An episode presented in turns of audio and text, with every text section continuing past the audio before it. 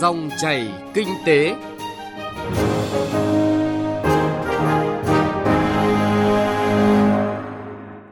Các biên tập viên Thành Trung và Xuân Lan xin kính chào quý vị và các bạn. Chúng ta lại gặp nhau trong dòng chảy kinh tế trên sóng VOV1 của Đài Tiếng nói Việt Nam.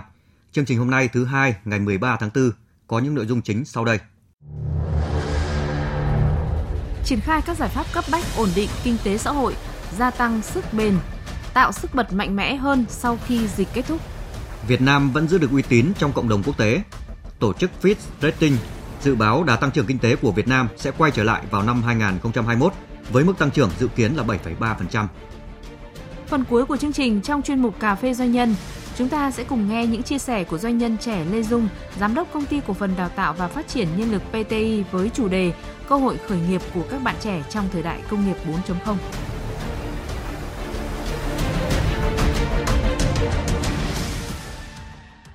Trước hết là một số thông tin kinh tế đáng chú ý. Nhận định dịch COVID-19 còn diễn biến khó lường, Thủ tướng Chính phủ Nguyễn Xuân Phúc yêu cầu các bộ ngành địa phương không được chủ quan, phải có biện pháp mạnh mẽ để đẩy mạnh sản xuất kinh doanh. Đặc biệt, Thủ tướng yêu cầu Bộ Kế hoạch và Đầu tư khẩn trương xây dựng kịch bản để phục hồi kinh tế sau dịch. Theo dự thảo nghị quyết về các nhiệm vụ giải pháp tháo gỡ khó khăn cho sản xuất kinh doanh, thúc đẩy giải ngân vốn đầu tư công, dịch COVID-19 đã và đang tác động đến nhiều mặt của đời sống kinh tế xã hội. Vì thế, để tháo gỡ khó khăn, dự thảo đề xuất chính phủ cho ý kiến để trình Ủy ban Thường vụ Quốc hội, Quốc hội miễn giảm thuế bảo vệ môi trường đối với nhiên liệu đầu vào của các ngành vận tải, đồng thời giảm 50% lệ phí trước bạ khi đăng ký ô tô sản xuất hoặc lắp ráp trong nước tới hết năm 2020 nhằm kích thích tiêu dùng trong nước, các chính sách ưu đãi về thuế tiêu thụ đặc biệt đối với ngành ô tô trong nước. Bộ Tài chính vừa có văn bản gửi Bộ Công Thương về việc tham gia ý kiến đối với dự thảo báo cáo Thủ tướng Chính phủ về phương án điều hành xuất khẩu gạo. Theo ý kiến của Bộ Tài chính, cần tiếp tục cho xuất khẩu đối với gạo nếp, gạo đồ, gạo hữu cơ và gạo thơm. Tuy nhiên, tạm dừng xuất khẩu gạo tẻ thường đến ngày 15 tháng 6 năm 2020 để đảm bảo mua đủ gạo dự trữ quốc gia năm 2020. Mặc dù còn gặp nhiều khó khăn nhưng tăng trưởng của thành phố Hà Nội trong quý 1 vừa qua đạt 3,72%, thu ngân sách của thành phố đạt khoảng 72.600 tỷ đồng, bằng 26,5% tổng dự toán năm và đây là tín hiệu đáng phấn khởi. Bí thư Thành ủy Hà Nội Vương Đình Huệ khẳng định, đối với các kịch bản tăng trưởng, Hà Nội đang phấn đấu để giảm thiệt hại ở mức thấp nhất và phấn đấu tăng trưởng ở mức cao hơn cả nước là 1,3%.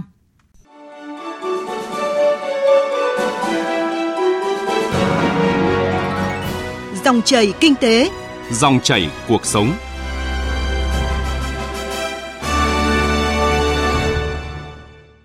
Thưa quý vị và các bạn, cuối tuần trước, Thủ tướng đã chủ trì hội nghị trực tuyến chính phủ với các địa phương để bàn các giải pháp cấp bách nhằm ổn định kinh tế xã hội trong dịch COVID-19 và thúc đẩy phát triển sau khi dịch kết thúc. Tại hội nghị, Thủ tướng nhấn mạnh nền kinh tế đang như chiếc lò xo bị dồn nén, phải có các giải pháp hữu hiệu, gia tăng sức bền để chịu được sức nén lớn hơn trong bối cảnh ngày càng phức tạp của dịch bệnh, cũng như có thể có sức bật mạnh mẽ hơn sau khi dịch kết thúc. Tinh thần này đã được các bộ ngành và địa phương quán triệt và đưa ra các giải pháp thiết thực hỗ trợ doanh nghiệp và người dân. Phóng viên Trung Hiếu thông tin. Để tránh cho dòng chảy kinh tế bị đình trệ thì đồng tiền đi trước là đồng tiền hiệu quả trong việc khơi thông những ách tắc của sản xuất kinh doanh cho nền kinh tế.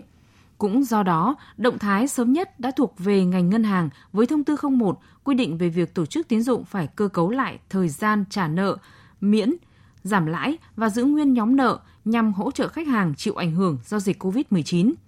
Báo cáo của Ngân hàng Nhà nước cũng cho thấy, cuối tháng 3 vừa qua, tín dụng ngân hàng đưa vào toàn nền kinh tế tăng 1,3% so với đầu năm.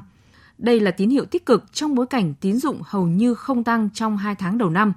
Theo kế hoạch năm nay, tăng trưởng tín dụng ngân hàng từ 11 đến 14%, tương đương khoảng 1 triệu tỷ đồng, tức là còn dư địa rất lớn vì quý 1 mới tăng 1,3%. Ông Lê Minh Hưng, Thống đốc Ngân hàng Nhà nước khẳng định Thời gian tới đây thì ngân hàng nhà nước sẽ tiếp tục điều hành để đảm bảo cung ứng và chúng tôi cam kết là sẽ đảm bảo đầy đủ vốn cho nền kinh tế với lãi suất thấp hơn và sẽ tiếp tục theo dõi chặt chẽ các diễn biến thị trường trong nước và quốc tế để có các cái điều chỉnh về chính sách tiền tệ mạnh hơn nữa nếu cần thiết. Về chính sách tài khóa thì mới đây chính phủ đã ban hành nghị định số 41 với tinh thần là gia hạn 5 tháng đối với thuế giá trị gia tăng, thuế thu nhập doanh nghiệp và tiền thuê đất. Bộ Tài chính đang tiếp tục đề xuất với chính phủ để trình Quốc hội tại kỳ họp tới đây, quyết định thực hiện chính sách ưu đãi thuế thu nhập doanh nghiệp để hỗ trợ doanh nghiệp nhỏ và siêu nhỏ ngay từ ngày 1 tháng 7 năm nay. Điều này có nghĩa là chính sách này được thực hiện sớm nửa năm so với lộ trình ban đầu là dự kiến áp dụng từ ngày 1 tháng 1 năm 2021 để sớm hỗ trợ đối tượng doanh nghiệp này vượt qua khó khăn của dịch COVID-19. Bộ trưởng Bộ Tài chính Đinh Tiến Dũng cho biết. Theo đó dự kiến áp dụng thuế suất 15 đến 17% tùy thuộc vào quy mô doanh thu và số lượng lao động của doanh nghiệp. Đồng thời cho phép miễn thuế thu nhập doanh nghiệp trong 2 năm liên tục kể từ khi có thu nhập chịu thuế đối với doanh nghiệp nhỏ, doanh nghiệp siêu nhỏ được thành lập mới từ hộ kinh doanh. Trường hợp thực hiện từ tháng 7 năm 2020 thì dự kiến sẽ có khoảng 700.000 doanh nghiệp, chiếm khoảng 93% tổng số doanh nghiệp trong cả nước được hưởng lợi, trong đó giảm nghĩa vụ nộp ngân sách nhà nước năm 2020 khoảng 7,8 ngàn tỷ đồng. Ngoài ra, Bộ Tài chính cũng đang phối hợp với các bộ và cơ quan liên quan để ra soát và thực hiện cắt giảm nhiều loại phí và lệ phí cho doanh nghiệp và người dân. Đơn cử như miễn lệ phí môn bài cho hợp tác xã, doanh nghiệp, hộ kinh doanh thành lập mới, chi nhánh của doanh nghiệp vừa và nhỏ thành lập trong thời gian được miễn lệ phí môn bài. Tổng số phí và lệ phí cắt giảm trong thời gian còn lại của năm nay ước khoảng 500 tỷ đồng. Về thực tế ở địa phương, ông Nguyễn Thanh Bình, Chủ tịch Ủy ban nhân dân tỉnh An Giang cam kết tỉnh ủy và ủy ban dân tỉnh sẽ triển khai kịp thời đầy đủ những chính sách của chính phủ để làm sao hỗ trợ cho hoạt động kinh doanh, miễn giảm thuế cho doanh nghiệp, hộ cá nhân kinh doanh do ảnh hưởng của dịch.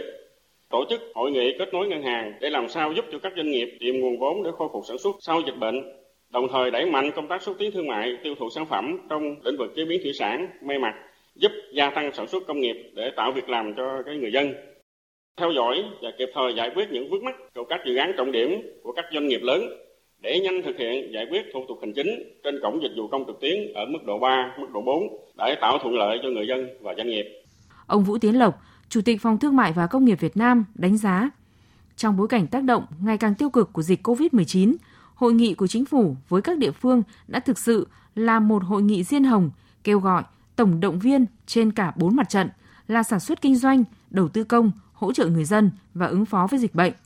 năm mũi giáp công đã được xác định là mở ngân khố, nới tiền tệ, đẩy đầu tư, nhanh thể chế và khai thị trường.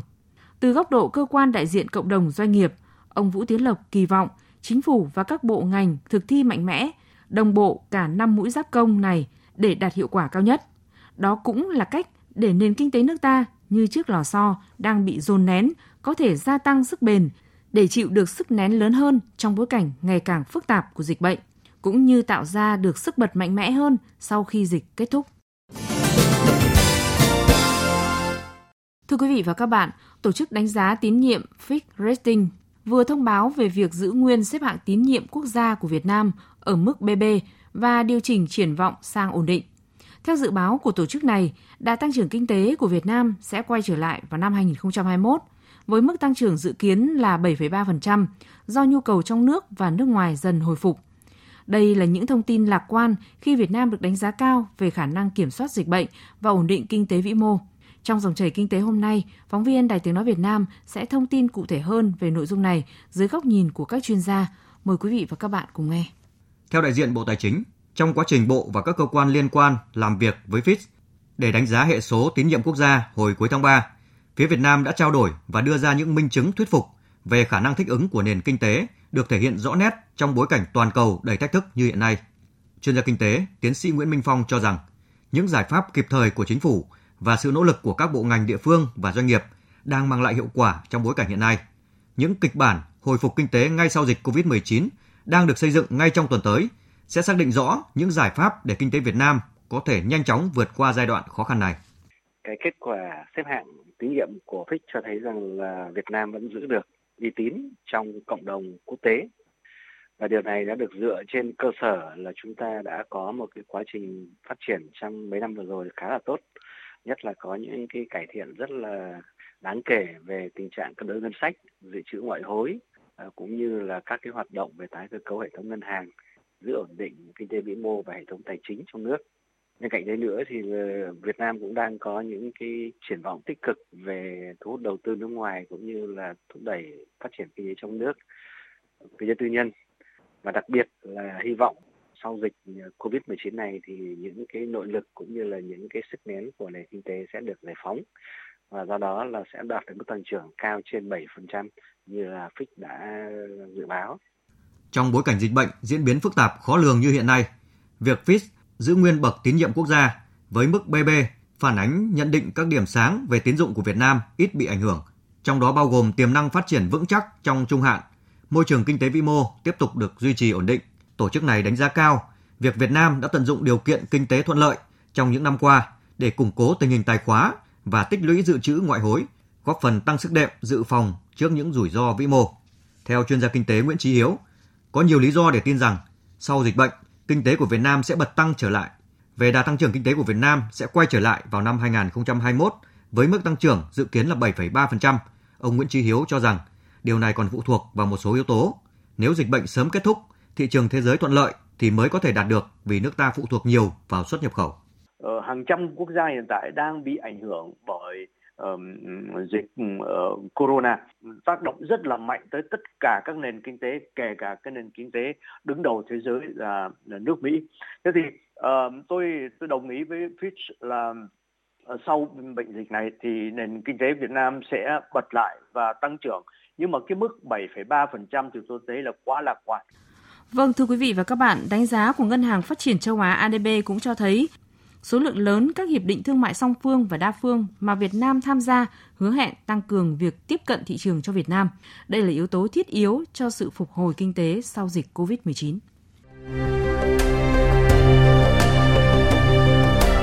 Cà phê doanh nhân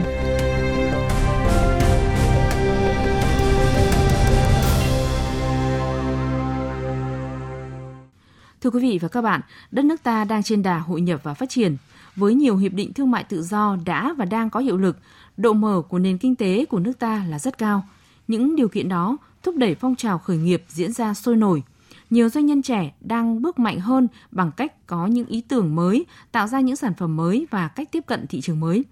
Những cơ hội nào đang mở ra cho các bạn trẻ khởi nghiệp? Các bạn sẽ phải chuẩn bị những hành trang gì để nắm bắt những cơ hội đó? Trong chuyên mục cà phê doanh nhân hôm nay, doanh nhân trẻ Lê Dung, giám đốc công ty cổ phần đào tạo và phát triển nhân lực PTI sẽ chia sẻ về vấn đề này từ kinh nghiệm khởi nghiệp thành công của mình. Mời quý vị và các bạn cùng nghe. Trước hết thì à, xin được cảm ơn chị Lê Dung đã dành cho Đài Tiếng nói Việt Nam cuộc trao đổi này ạ. Vâng, xin chào phóng viên Thành Trung và rất vui được gặp lại quý vị thính giả trên sóng VOV1 Đài Tiếng nói Việt Nam. Trước hết thì à, xin được chúc mừng chị với những thành công liên tiếp trong thời gian gần đây cái tên à, CEO Lê Dung đã rất quen thuộc với khán giả, thính giả qua những chương trình như là Chìa khóa thành công trên sóng VTV1 Đài truyền hình Việt Nam và mạng lưới nữ lãnh đạo quốc tế tại Việt Nam. Chủ đề của chúng ta hôm nay là cơ hội đối với các bạn trẻ khởi nghiệp trong thời đại 4.0. Chị có thể cho biết là sự khác biệt khi mà chị khởi nghiệp so với lại à, hiện tại mà các bạn à, trẻ đang chuẩn bị khởi nghiệp trong cái thời kỳ 4.0 hiện nay là gì không ạ? Vâng, cảm ơn ờ, câu hỏi của anh rất là hay. À, tôi cũng xin chia sẻ một chút là với 12 năm kinh nghiệm của tôi trong lĩnh vực ờ, đào tạo doanh nghiệp, tức là lĩnh vực mà tôi đã khởi nghiệp từ năm 2008, thì tôi nhận thấy rằng là cái cơ hội dành cho các bạn trẻ khởi nghiệp vào thời điểm này nó cũng có rất nhiều cái điểm khác biệt so với cái thời điểm 2008 cách đây khoảng hơn 10 năm của tôi. Cái điều đơn giản nhất và rất dễ nhận thấy đấy là cái thời kỳ công nghệ công thông tin bùng nổ như vũ bão như ngày nay và có rất nhiều những cái điều kiện thuận lợi để cho các bạn trẻ có thể khởi nghiệp một cách dễ dàng. Cái thời kỳ mà công nghệ thông tin chưa phát triển để mà tìm kiếm và tiếp cận khách hàng thì tôi cũng gặp rất là nhiều khó khăn. À, tôi cũng phải dùng rất là nhiều kênh như là à, gửi à, gửi thư tay chuyển phát. À, và cái máy phách thì bây giờ gần như là tôi cũng đang à, gọi là cất đi làm kỷ niệm thế và thêm nữa là cái ờ, câu chuyện về uh, những cái cơ hội những cơ hội đến từ các nhà đầu tư đến từ việc là tăng vốn. Đấy uh, giúp cho các bạn trẻ khởi nghiệp thì nó cũng uh, khác uh, biệt hơn rất là nhiều so với thời kỳ của tôi. Thời kỳ của tôi thì uh, cái việc mà tôi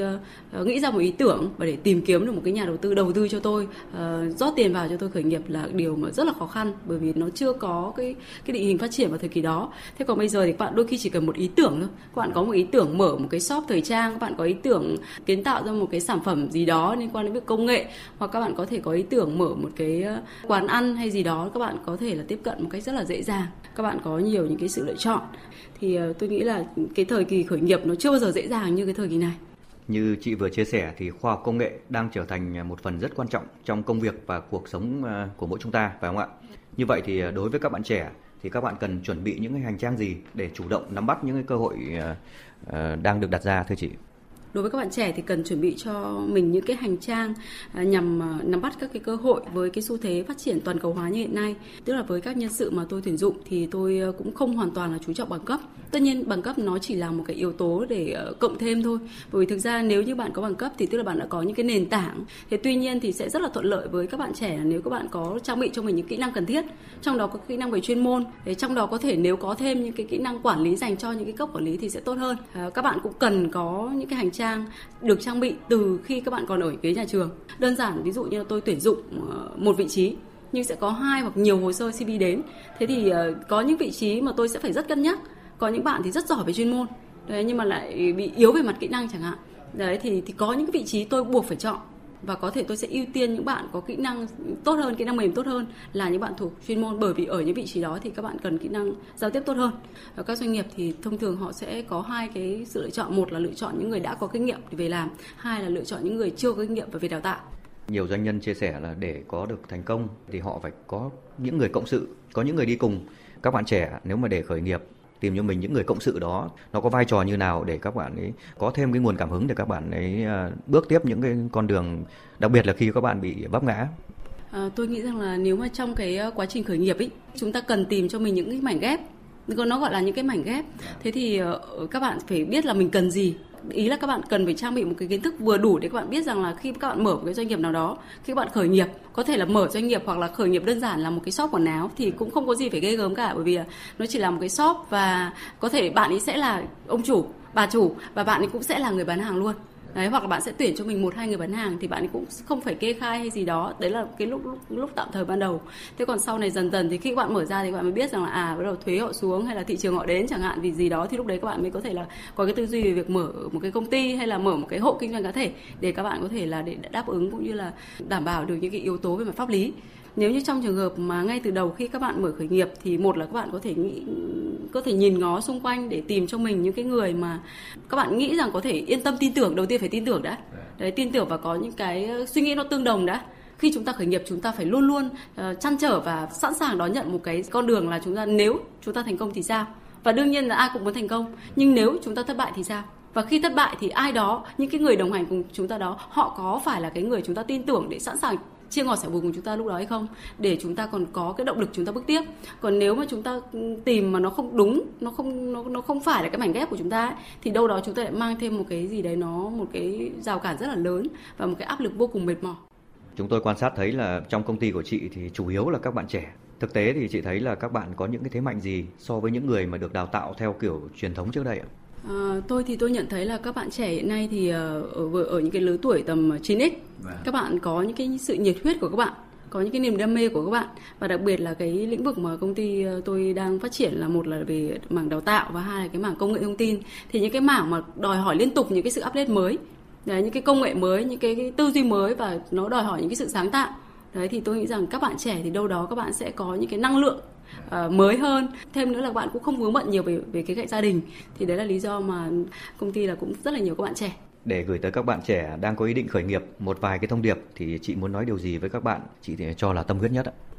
À, tôi thì uh, có một cái câu mà tôi rất là tâm huyết uh, đấy là nếu muốn đi uh, nhanh thì các bạn hãy đi một mình và nếu muốn đi xa thì hãy đi cùng với nhau và hãy tìm đến những cái uh, như, như tôi vừa chia sẻ đấy tức là những cái cộng sự những cái người bạn những cái đồng hành tâm huyết và có thể có những cái người thầy những cái người mà gọi là hơn mình uh, để có thể chia sẻ và đồng hành cùng với mình trong cái chặng đường mới đi. Thì đấy là cái mà tôi tôi tâm đắc. Các bạn có thể cần thiết là tận dụng thêm cái nguồn lực là những cái mối quan hệ sẵn có và từ những cái mối quan hệ đó thì các bạn phải xây dựng và tạo cho mình một cái niềm tin, cái lòng tin từ chính những mối hệ đó. Thì cái lòng tin nó vô cùng quan trọng. Sau này bạn mất, có bạn có thể mất tất cả, nhưng bạn không không thể mất lòng tin. Bạn muốn phát triển một cái gì đó thì bạn cần phải làm thương hiệu cá nhân cho mình trước. Trước khi bạn làm thương hiệu của tổ chức thì tôi nghĩ rằng, hoặc là có thể song song, thì tôi nghĩ rằng đó cũng là một cái yếu tố rất là quan trọng.